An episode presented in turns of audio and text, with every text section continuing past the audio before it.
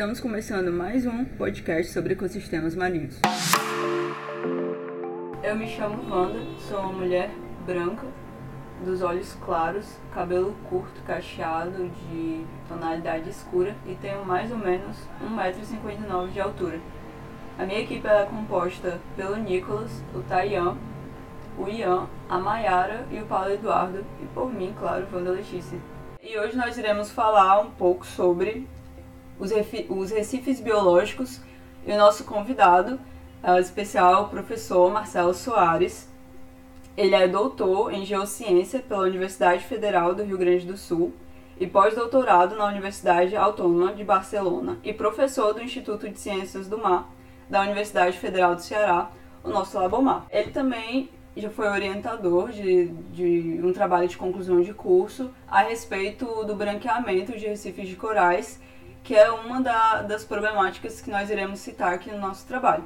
Bom, professor, para começar a, em relação ao nosso tema, acredito que nada mais justo do que é, o senhor nos falar um pouco do que o que seria é, um recife biológico e como se deu a sua formação. Certo, tá bem. Pessoal, primeiro para quem estiver nos escutando, né? Eu sou Marcelo Soares, tá certo? Eu sou moreno, tenho uma barba, tenho mais ou menos 1,70m, certo? Estou usando aqui uma blusa verde, né? E atrás de mim uma janela aqui que está com um pouco de luz, né? Quem sabe a luz da ciência nesse podcast que vocês organizaram com tanto carinho e atenção.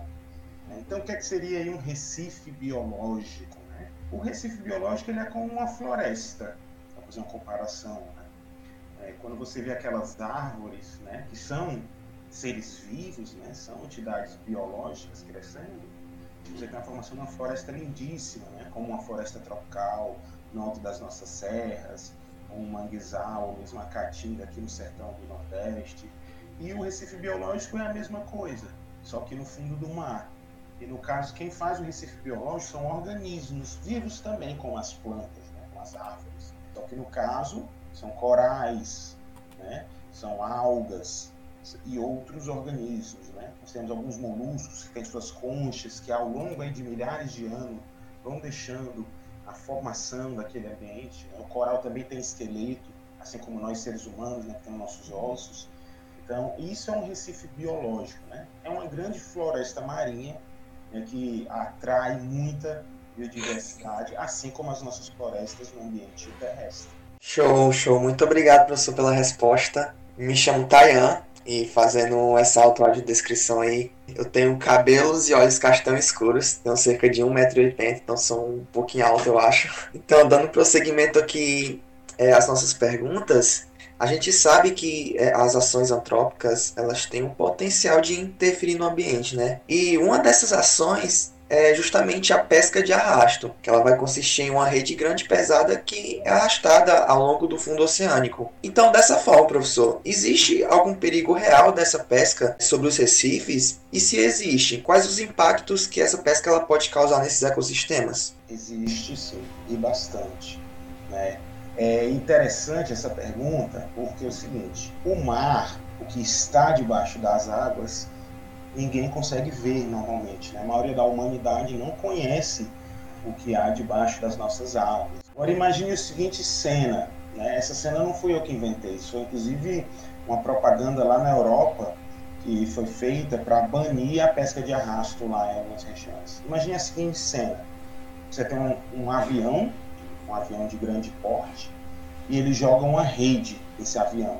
Essa rede cai sobre a terra, e ele começa a arrastar né, uma área gigantesca de quilômetros, arrastando as árvores, quebrando todas as árvores no caminho, pegando os pássaros, os sapos, os répteis, insetos, todo tipo de vida que há ali, raposa e por aí vai, lobos e por aí vai.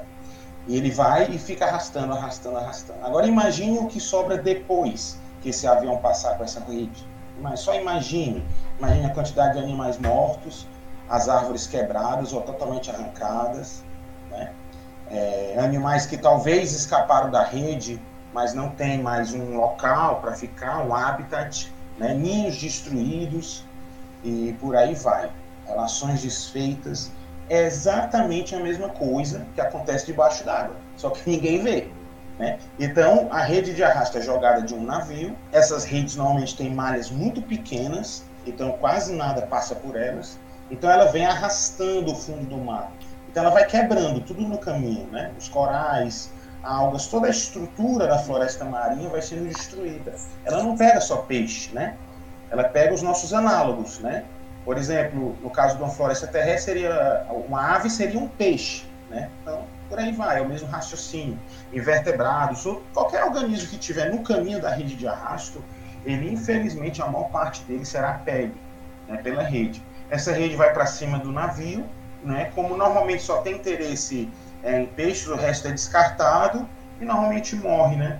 No caminho, né? Ou vai ser colocado num ambiente é, arrasado. É importante dizer aqui uma coisa: é, da mesma forma que você tem árvores centenárias, né? É, nós também temos corais centenários. Corais também demoram muito para crescer, muito para crescer. Também é na escala de centímetros por ano. Então é o mesmo raciocínio. Se você vai passando e destruindo árvores centenárias, você também está destruindo corais centenários. Então, o tempo para aquele ambiente se recompor, ah, depois de um desmatamento, né, uma rede de arrasto que passa, ele é além da escala humana. Né? Então ele vai demorar muito, aí 200, 300 anos, isso se ela não for arrastada de novo. Né? Então a pesca de arrasto é uma das maiores ameaças à, à biodiversidade global, né? principalmente por causa da baixa seletividade, inclusive nos ambientes faz. Vale a pena dizer uma coisa aqui muito importante. Normalmente a gente pensa que um recife biológico ele é só na área rasa, né, até 30 metros de profundidade, mas isso não é verdade. A gente tem recifes é, que vão facilmente 100 metros, 200 metros, inclusive recifes de alta profundidade, né, que chama de recifes de corais de águas frias, que estão a 3 mil, 4 mil metros de profundidade, no oceano já escuro. Né? Inclusive, é, nessas águas mais profundas do oceano, né, que são em águas frias, os corais crescem ainda mais devagar. Então, por exemplo, essa pesca de alta profundidade ela foi banida na Europa, né, em muitos locais, porque ela realmente ela destrói totalmente o habitat, né? E como ele, ele não consegue é, recompor. Então, ainda tem mais um detalhe para terminar a resposta. Essas redes de arrasto, quando elas são arrastadas no fundo do oceano, né, e batem num coral, elas não só quebram o coral, elas também se quebram, ficam presas lá. Né? E isso daí dá um fenômeno chamado pesca fantasma. Né? A pesca fantasma é um fenômeno que ele é muito, muito ruim para a biodiversidade. Eu mesmo já mergulhei aqui em Fortaleza e quando a gente mergulhou, nós éramos 10 mergulhadores, quando nós mergulhamos, nós encontramos uma rede lá embaixo, uma rede abandonada, uma rede fantasma que a gente chama. Aí por que esse nome pesca fantasma? Porque é como se a rede continuasse pescando, mas não tem ninguém lá. Né? Então, o que, que acontece é, é, um animal se prende nessa rede. Aí o animal morre, aí vem outros animais tentar comer esse animal. E aí vão se prendendo vários animais. Quando a gente desceu, mergulhou, a gente encontrou uma rede que tinha tartaruga, tinha tubarão, tinha peixe, tudo lá, matando animais, só que ninguém pegando. Por isso que se chama de pesca fantasma. Toda vez que a gente mergulha, a gente tenta arrancar essas redes, né? A gente mergulha com facas e aí a gente corta essas redes e tenta trazer para cima do barco, né? Porque isso é um dos grandes problemas resultante da pesca de arrasto. Fora o problema em si, ainda tem esse problema da pesca fantasma que é muito negativo. Aqui, recentemente foi feito um trabalho, só para citar um exemplo, essa foi publicado mês passado, que o pessoal analisou vídeos nas redes sociais, vídeos do YouTube, é, do Twitter, do Instagram, eles publicaram um artigo analisando essas redes fantasmas, que é vídeos de mergulhadores, né? Eles encontraram mais de 40 espécies que são prejudicadas pela pesca fantasma aqui no Brasil. E imagine que a, a rede de pesca ela é um, um, lixo. Ela é feita de material de plástico. Então ela fica ali 100 anos, às vezes mais tempo, continuando pescando como um pescador fantasma. Então, realmente é um problema grave né, que tem que ser trabalhado, porque ele é acumulativo nos oceanos do planeta. Ótimo, professor. Já tinha visto também essa, essas considerações.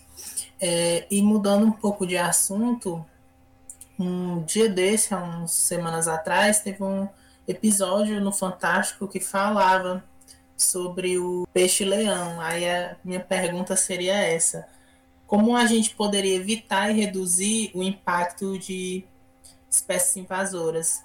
Só me apresentando, que eu já estava me esquecendo, né? Eu me chamo Teoflian, sou um homem branco, por mais ou menos 1,85m, cabelo castanho e olhos castanhos. Então, é, esse é um outro problema né, que nós temos hoje que a humanidade precisa enfrentar. É, o principal problema hoje de, de perda de vida nos oceanos é a destruição do habitat, que é o caso da pesca de arrasto, né, as mudanças climáticas, porque ela destrói a floresta, destrói o habitat. O segundo problema mais grave são as espécies invasoras, né, que são espécies de outros oceanos que por alguma razão vão parar ali. Ou por aquariofilia, né, animais que são trazidos dos aquários e vão para o mar, ou por navios né, que ficam presos ali na, na, no casco dos navios, ou pela água de lastro, que é uma água que fica dentro do navio, que é para estabilizar o navio, e às vezes o navio vem, por exemplo, sei lá, lá no Japão, ele chega aqui no Brasil e quando joga essa água aqui no Brasil, essa água tem larvas, né, tem, digamos assim, sementes, e aí traz essa espécie invasora. Então, essas espécies invasoras é um grande problema aqui no, no Brasil, né? Aliás, em todos os oceanos do planeta, isso tem aumentado cada vez mais. Né? Aqui no Brasil, existem algumas espécies que trazem muita preocupação, né? Por, por seus impactos, certo? Dentre várias, né? A gente tem o coral-sol, né? O coral-sol é uma espécie do Indo-Pacífico, ali da região de Galápagos, do Equador, né? E de um outro oceano que não é o nosso, o nosso oceano é o Oceano Atlântico. Infelizmente foi trazida né, por plataformas de óleo e gás nos anos 80, né, na região do Rio de Janeiro. Né? E desde então, já fazem 40 anos dessa invasão, né? ela tem se alastrado. Ele hoje ele está desde o Ceará até Santa Catarina, né? não de modo contínuo, mas em alguns pontos. Até o ano passado, ele tinha aqui no Ceará, e o outro local mais próximo era na Bahia, né? mas infelizmente foi encontrado em Recife, né? em Pernambuco, ano passado, né? e esse ano também. Então é um organismo que está pouco a pouco se alastrando e causando vários problemas, porque o coral-sol é como uma árvore, né, para fazer a mesma analogia do início, que não é nativa. Né? Ela vai tomando e vai dominando aquela floresta né, e, e, produz uma outra floresta que não tem nada a ver com a floresta original, né?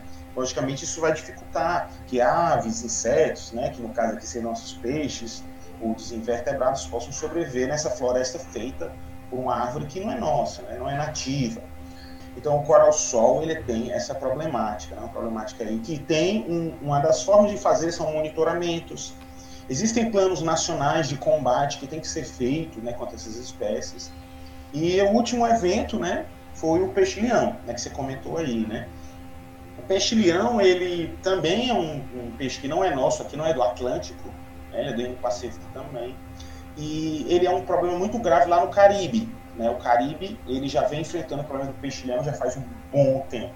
Eu mesmo, eu trabalhei no México, né, um tempo, é, mergulhei lá, né, e a gente detectou, né, ali no, no, no, litoral mexicano, na Riviera Maia, perto de Cancún, né, é um local bem turístico, né, que inclusive recebe mais de um milhão de mergulhadores por ano. Você, eu mesmo vi o peixe-leão lá em áreas, águas rasas, né, e lá é liberado, né, foi, é, tem feito treinamento para caça do peixe-leão, lá em toda a região do Caribe, né, não só lá no México. Né? Mas quando ele se instala, é uma coisa muito difícil de controlar, por duas razões. Né? Primeiro, porque a fêmea pode colocar quase 2 milhões de ovos por ano, né? E segundo, porque o peixe-leão ele vai até 150 metros, às vezes, de profundidade. Então você imagina, os mergulhadores ajudam a caçar o peixe-leão, né? Por exemplo, lá no Caribe. Só que mergulhadores, eles só mergulham até 20, 30 metros.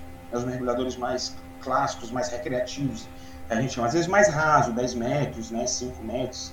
Então, o que é que acontece lá no, no Caribe é que você limpa, digamos assim, essa água mais rasa, até 20 metros, só que aí depois o peixe-leão que está lá no fundão, que os mergulhadores não vão, 90, 100, 110, 120 metros, ele sobe de novo e recoloniza as áreas rasas, as águas rasas, né?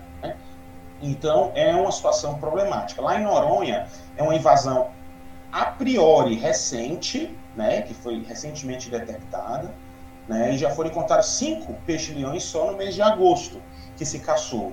Né? Então, tem que ser feito um monitoramento, né? uma análise lá com vídeos. Né? Com, você Hoje você está muito mais barato, né? algumas tecnologias, é, que o mergulhador não precisa mergulhar até 100, 120, 110 metros, 130 metros, que é um tipo de mergulho, um tipo de mergulho muito especializado. Mas pelo menos você baixar câmeras, né, pequenos robôs como ROVs, né, que seriam é, semelhantes aos drones que a gente vê aqui em terra, né, para ver se existe uma população profunda lá em Fernando de Noronha, que é uma possibilidade, porque é estranho ver cinco peixilhões em um mês lá nas águas mais rasas, né?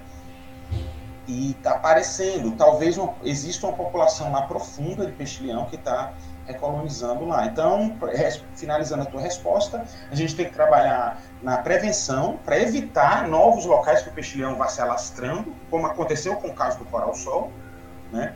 É você fazer o controle nessas regiões, como Noronha, de preferência erradicar, né? Lá em Noronha é possível que seja feita a erradicação né? porque lá é uma área que tem, tem mergulhadores turísticos, tem uma atenção, porque é uma unidade de conservação, e tentar erradicar e trabalhar nos outros locais. Infelizmente, ele, o peixe-leão não foi detectado só em Noronha, né? Ele está, por exemplo, lá na Amazônia, em águas fundas, 100 metros.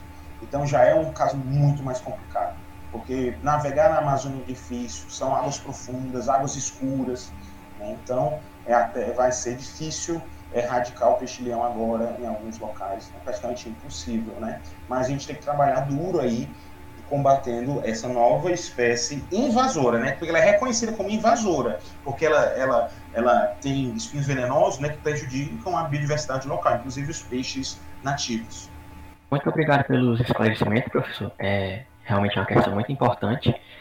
E primeiro, né, me apresentando, o meu nome é Nicolas, eu tenho mais ou menos 1,69, 1,70 eu sou branco e tenho olhos castanhos e cabelo também castanho. E eu tenho dois brincos em cada orelha. Agora, trazendo para a nossa região aqui, né? Num assunto que a gente tem muito contato, falando pelo, pelo Labomar, sobre a engorda de praia, né? A gente teve recentemente, né, a engorda de praia do aterro, né? E a gente foi usado uma draga para tirar sedimento do, do fundo, né? Lá da área da jazida, e eu queria saber quais seriam os efeitos desse processo né, para os recifes biológicos. Primeiro que é o seguinte, a gente precisa entender que o coral ele é como se fosse uma planta, né? realmente. Porque o coral ele faz fotossíntese como uma planta, né? ele aproveita a luz. Aí você vai me dizer, mas, mas Marcela, o coral não é um animal? Como é que pode? Né? Porque o coral tem uma parceria, é uma forma de casamento, aí, de namoro, que ele tem com a alga. É uma pequena alga que vive dentro dele. E aí essa alga faz a fotossíntese, assim como uma planta o faria. E aí ele dá esse alimento para o coral, que é um animal. E o coral dá proteção. Então imagine uma floresta que toda floresta precisa de luz, não é verdade? Certo? E imagine que o ar né, nessa floresta, do nada aparece uma nuvem de poeira que tape o sol, literalmente. Que foi o que aconteceu na época da extinção dos dinossauros, era do meteoro. Né?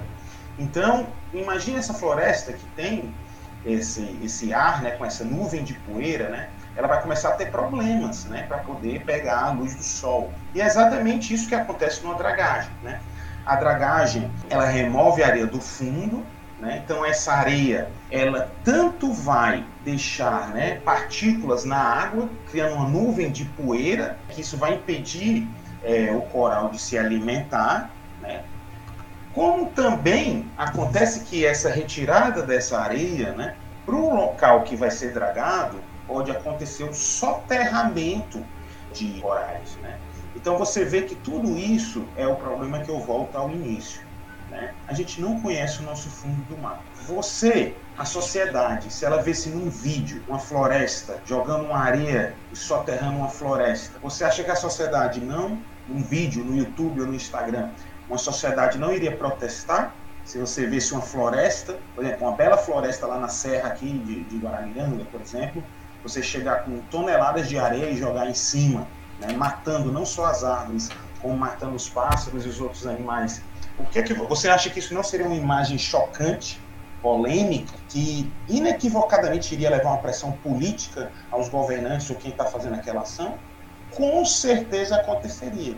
Só que no fundo do mar isso não é feito. Né? As pessoas não veem, né? não, não, não conseguem dimensionar esse impacto, principalmente por causa da falta do contato visual, da falta de vídeos. Né? Então, isso é um problema grave. Né? Você também tem, infelizmente, é, estudos ambientais que são mal feitos. Né? As pessoas pensam, até mesmo gente formada, né, que o fundo do mar é só areia, o que não é verdade. Mesmo que fosse areia, há muita vida na areia também. Né? Não é um deserto. Você pensa que é um deserto sem vida, não. Né? Esse raciocínio é totalmente equivocado. Os estudos ambientais são mal feitos, então, às vezes, não são encontrados isso. Né? No caso do, da engorda de Fortaleza, infelizmente, isso aconteceu. Houve recifes que foram soterrados. A área onde, que foi lá dentro do mar, né, onde houve a draga, também tinha recifes. Então, esses recifes também foram é, impactados. Né? E até hoje a gente não vê os resultados do, dos monitoramentos. Eu, pelo menos, não tive acesso, não sei né, o que foi feito em termos de monitoramento e mitigação. Então, isso é um problema grave. E a gente tem que parar com essa abordagem é, um pouco negacionista, né? achar que só porque eu não estou vendo, então não é problema meu. No caso lá, disso do, esses impactos das dragagens e dos aterros nos ambientes é, recifais. Né? A gente tem que ser mais rígido e fazer a coisa mais bem feita né? para que esses impactos não aconteçam. Porque isso inequivocadamente leva a impactos na pesca, no turismo, né? É porque você vai ter menos áreas para reprodução, inclusive de peixes, né, que são usados na pesca artesanal, né, em áreas turísticas que poderiam ser aproveitadas do ponto de vista de mergulho recreativo. Então, isso é um ponto que precisa ser mais bem é, analisado e estudado. Fora isso, para finalizar a resposta, Nicolas, é, o fundo do mar, é, ao longo dos, dos últimos 100 anos, 150 anos, ele recebeu carga de poluição, né? E isso está lá meio que guardadinho na areia do sedimento, né? Na areia que fica no fundo do mar. E quando você pega essa areia e joga para cima, né? E coloca ele em outro lugar, esses poluentes, né? Esses contaminantes que estão ali guardadinhos, né? Entre a areia, ele volta de novo para a água. Né? Isso pode contaminar o ambiente é, recifal, certo? Quais os contaminantes, né? Da poluição das cidades, do próprio óleo né, e por aí vai. Então, existe uma série de impactos que podem acontecer nos recifes de corais, no caso de dragagens e formação de aterros. Esse também é um tema que tem que ser melhor estudado e melhor monitorado no caso dos procedimentos de análise ambiental, licenciamento ambiental.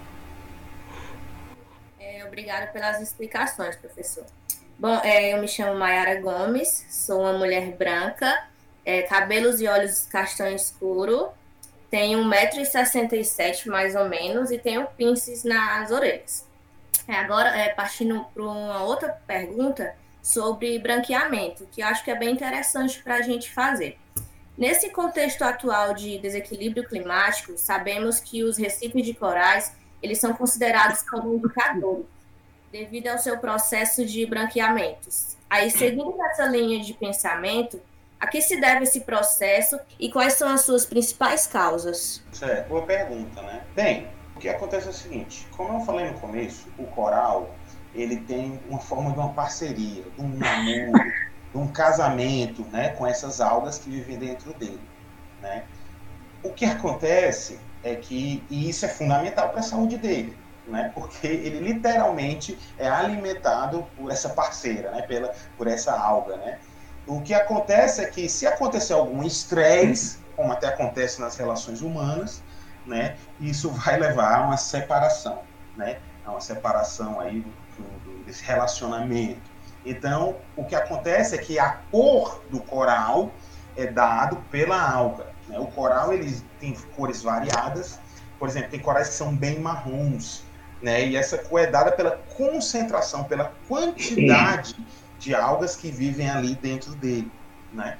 É, no caso aí a minha analogia não é tão perfeita, porque na verdade existem várias, milhões de algas, né, que vivem dentro do coral, né? Então o branqueamento nada mais é do que a saída, né, a separação, a, a, essas algas saem, vão para a água, né, e deixam o coral sozinho. Então ele fica branco literalmente porque essas algas saem dele logicamente ele vai literalmente passar fome, né? certo? Ele vai literalmente passar fome porque por causa dessa situação. Então, aí vem o ponto. É, um coral branco, ele não está morto. Ele está apenas estressado porque aconteceu uma separação. Só que, se o estresse diminuir, né, por alguma razão, aí eu vou explicar o que são esses estresses, aí pode haver uma reconciliação. Né? O casal aí pode voltar. Então essas algas podem voltar para o coral e ele volta a ficar é, colorido literalmente. Então, o que aí é que é o ponto. O que são esses estresses? É, o branqueamento ele sempre existiu, certo? Isso é importante que se diga. Ele pode ser uma poluição, né? Se o ambiente começar a ser poluído, por exemplo, por esgotos não tratados, essas algas vão sair do coral né, e vão é, utilizar os, é, os, nutrientes desse, dessa poluição, né, desse esgoto, por exemplo. Na coluna d'água, o coral vai ficar branco. A poluição é uma das causas é, de, de branqueamento, certo? Mas uma das principais causas né, que, que se tem é o seguinte: o pessoal começou a detectar branqueamento em ilhas isoladas que praticamente não tem seres humanos. Então não tem poluição, né? Ou, ou uma dragagem, ou um aterro, como esse caso na cidade de Fortaleza, né, que também pode gerar branqueamento. Então o pessoal pensou, poxa, o que é está acontecendo aqui para esses corais ficarem brancos, com a ilha dessa paradisíaca que não tem seres humanos? Então o pessoal começou a detectar que nos últimos, nas últimas décadas, cada vez mais eventos de branqueamento. Por quê? Por causa do aquecimento da água. A água mais quente está gerando uma briga aí, uma separação, né? Um aumento de estresse. E aí acontece essa separação aí por causa do aumento da temperatura da água, né? que é o problema do aquecimento global. Né? Então, o que é que está acontecendo no caso dos recifes em todo o planeta Terra? É, existe o aquecimento da água, né? a temperatura está aumentando. Só para dar um número, aqui em Fortaleza, nos últimos 34 anos, a temperatura aumentou 0,9 graus, ou seja, praticamente um grau. Isso é muito rápido, o aumento de um grau nos últimos 34 anos. Então, o que é que acontece? Não é só a temperatura, é uma tendência de aumento, né? Você não está só com a temperatura, é como se fosse a temperatura do seu corpo, né? Ah, não é só a temperatura do seu corpo que está mais alta. Você vai ter também febres cada vez mais frequentes. Então, o que, é que seriam essas febres no oceano? Seriam o que a gente chama de ondas de calor. Existem épocas do ano que a temperatura é normalmente mais alta. Só que agora é, isso vai acontecer num nível mais alto. Então, essas febres, né, essas ondas de calor estão acontecendo cada vez de modo mais frequente. As ondas de calor estão aumentando em todo o planeta, né? Assim como está acontecendo ondas de calor também no, no, continente, né? Vocês viram recentemente, né? Se você vai escutar esse podcast daqui a um ano, daqui a dois anos, né? É só você abrir o Google aí, você vai ver incêndios, né? Em várias cidades, em vários locais, em países, por ondas de calor. Quando a gente está gravando esse podcast, há um mês atrás aconteceram ondas de calor terríveis no Canadá, né? Na Itália, na Grécia, em outros cantos. Isso, o mar tem muito mais onda de calor, porque a água absorve mais rápido a temperatura. Só para dar um número do calor excessivo no planeta, a água tem absorvido 93% desse calor. Então, é normal que as ondas de calor na água são muito mais intensas do que a na Terra. Então, todo mundo fica horrorizado pelas águas, as ondas de calor no Canadá, na Itália, mas na onda de calor na água está acontecendo cada vez mais frequente. Então, o que está acontecendo, Mayara, no caso aí, é que o coral não consegue restabelecer a parceria com a alga. É tipo assim, acontece uma briga, acontece essa separação, quando tenta acontecer o restabelecimento, vem um outro estresse. Então dá outra briga, aí vem outra briga, vem outra briga, vem outra briga, é o tempo todo. Então você não tem uma possibilidade de recuperação. Então, inequivocadamente, esses corais passam a ficar doentes, né, cada vez mais estressados, e a maioria dos corais tem morrido. Essa é a verdade. O Caribe, por exemplo, tem visto declínios horríveis. O, o Caribe nos anos 70 tinha 50% de cobertura de coral. Hoje ele tem 15% na média. Né? Perdeu 35%. Então você me diz qual o problema disso, Marcelo? Olha, é só imaginar. Imagina a floresta que está cheia de árvores e a maior parte das árvores que começa, que contém, que formam aquela floresta começa a morrer. Você imagine uma floresta que você perde 30% das árvores, 40% das árvores, 50% das árvores, elas literalmente elas começam a morrer e cair. Então é isso que está acontecendo por ondas de calor, incêndios literalmente pegando fogo, cada vez mais frequente isso no oceano. Então o branqueamento é esse indicador né, dessa saúde. Né? Então literalmente ele morre o coral e aí ele vai outros organismos vão vir, né? Por exemplo, pequenas algas vão vir, né, e ficar por cima do coral. Mas aí Aí você pode me dizer assim, sim, professor, mas vão vir algas no lugar de corais. Mas algas são algazinhas pequenas, que não formam uma floresta. Então, é, você, o que está acontecendo é você está mudando o ambiente. Você imagina uma floresta, você tinha uma floresta, e aí você vai para um ambiente de grama. É isso que está acontecendo. Um banco de ervas. Então, logicamente, isso vai modificar tudo. Vai modificar toda a biodiversidade associada, vai modificar a quantidade de carbono que tinha naquela floresta marinha. Então, é, e outras questões, né? Por exemplo, só para dar um exemplo interessante, o coral ele é duro, ele é como uma pedra, né? Uma rocha, né? Então, os corais, os, os recifes de corais, eles protegem o litoral contra tempestades, contra ondas mais fortes, né? Então, o que tem acontecido é que com a perda dos corais, é, as ondas estão chegando cada vez com mais energia no litoral. Então você vai aumentando a erosão das praias. E aí vai levando a problemas no turismo, perda imobiliária, né? prédios sendo ca caindo, né? por exemplo. Né? Isso tem acontecido em várias regiões do mundo, porque o Recife de Corais é como uma linha de defesa, né? é como um exército que está ali protegendo contra a energia das ondas, né? contra tsunamis, tempestades e tal. Então a gente está perdendo essa linha de defesa natural, uma barreira natural contra eventos extremos, que vão ser cada vez mais frequentes também, porque está tendo a elevação do nível do mar e o aumento das tempestades. Né? Então, é, a gente tem uma série de serviços que os corais é, fornecem que nós estamos perdendo. Só para dar um número, é, o, o Recife de Coral não é só rico em termos de biodiversidade. Né? Em termos de serviço que ele fornece à humanidade, cada hectare de Recife de Coral, ele vale 352 mil dólares por ano. Né? Então, a gente está falando de milhões de dólares né? que, que, que, se perde por ano com a perda dos recifes de corais, porque você está perdendo áreas turísticas, áreas de pesca, né? É, proteção natural contra é, tempestades, né? e você está perdendo também um grande potencial de produção de remédios, fármacos né? contra doenças nossas, como câncer, antibióticos, por aí vai.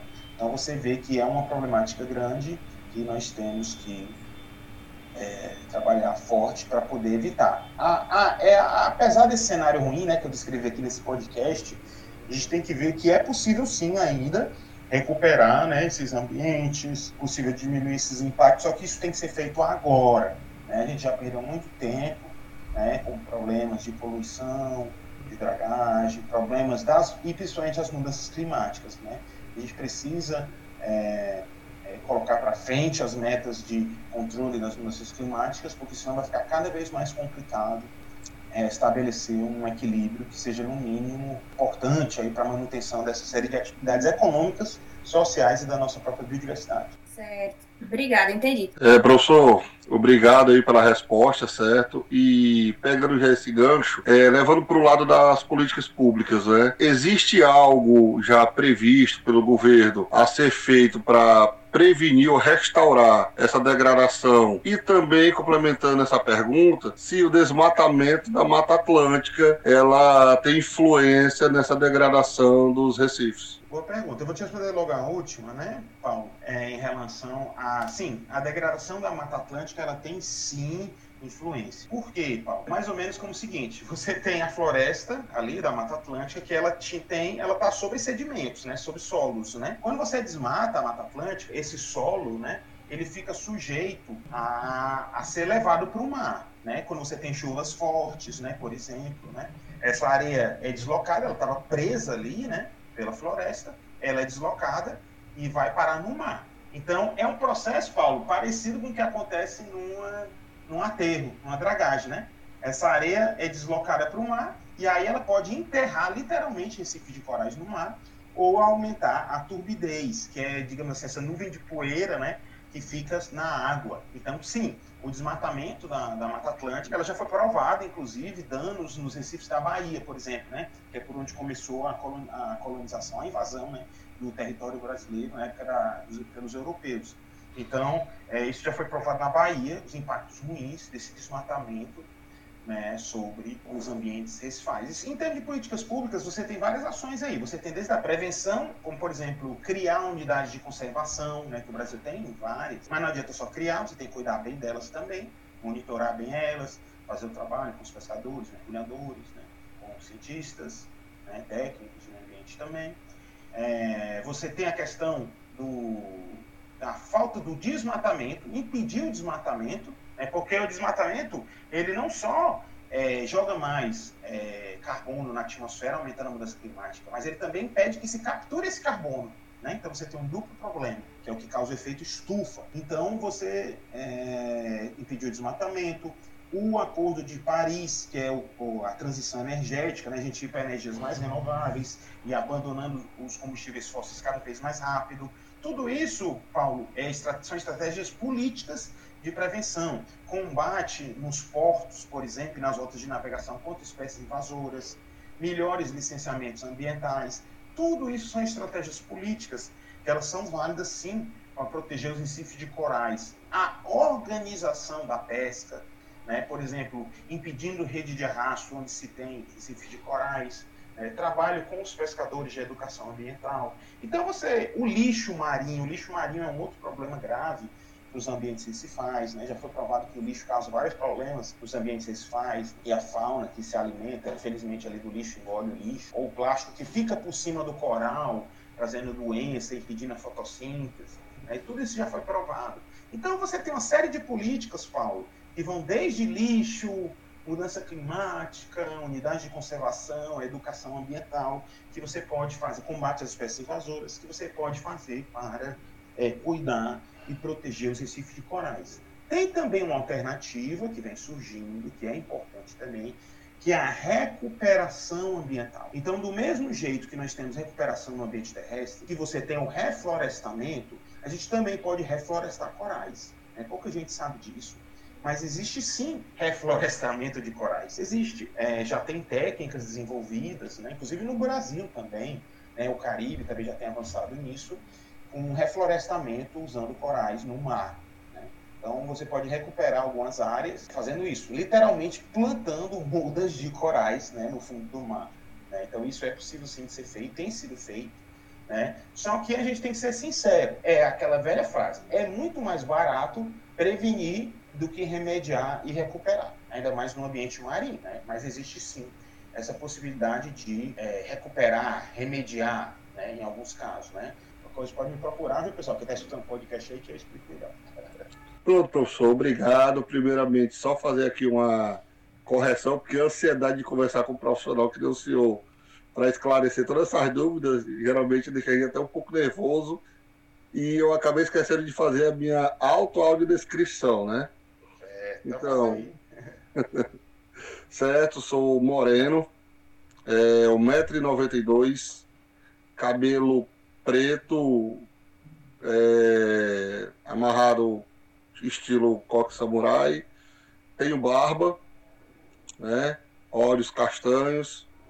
E, professor, é, também aqui passa para agradecer o convite, é, todas essas informações, esse esclarecimento que foi enriquecedor para a gente, certo? E dizer que é uma satisfação termos profissionais dessa envergadura para estar aqui passando todo esse conteúdo e nos orientando.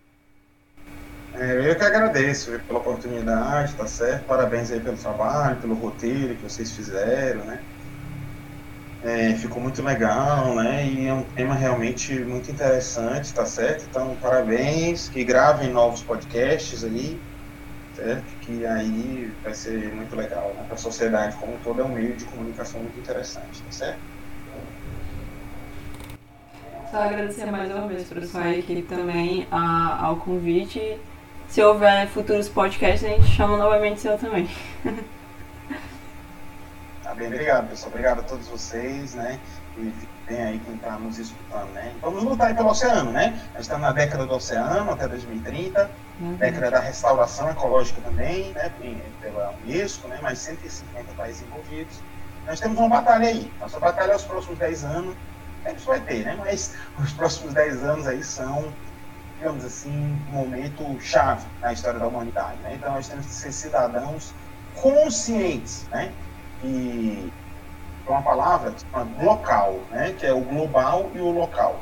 Então a gente tem que ser cada vez mais cidadãos locais regionais, lutando pela nossa cidade, pelo nosso estado, pelo nosso país, mas também lutando pelas grandes questões da humanidade, porque afinal o planeta é só um, nós estamos tudo no mesmo barco, né? já que o tema, o tema aqui é o mar, né? então nós estamos tudo no mesmo barco, independente da sua religião, da sua cor, do seu sexo, do seu credo, da sua ideologia, do seu país, isso não interessa. Então, mas todos nós temos que começar a ter uma visão mais eh, de mais humana, literalmente, no bom sentido dos seres humanos, né? É poder é, transformar o planeta num local melhor, que é possível, né? E, e para transformar o planeta num local melhor, com menos fome, menos miséria, menos desigualdade social e por aí vai, a gente precisa preservar os nossos ecossistemas, como os nossos recifes de corais, que é o tema de hoje, e as nossas florestas tropicais. Você imagina a floresta da Amazônia, a floresta da Amazônia é o nosso recife de coral, só que debaixo d'água. Então é isso, obrigado e tenham todos um bom dia, boa tarde, boa noite ou boa madrugada, dependendo do momento que você estiver escutando.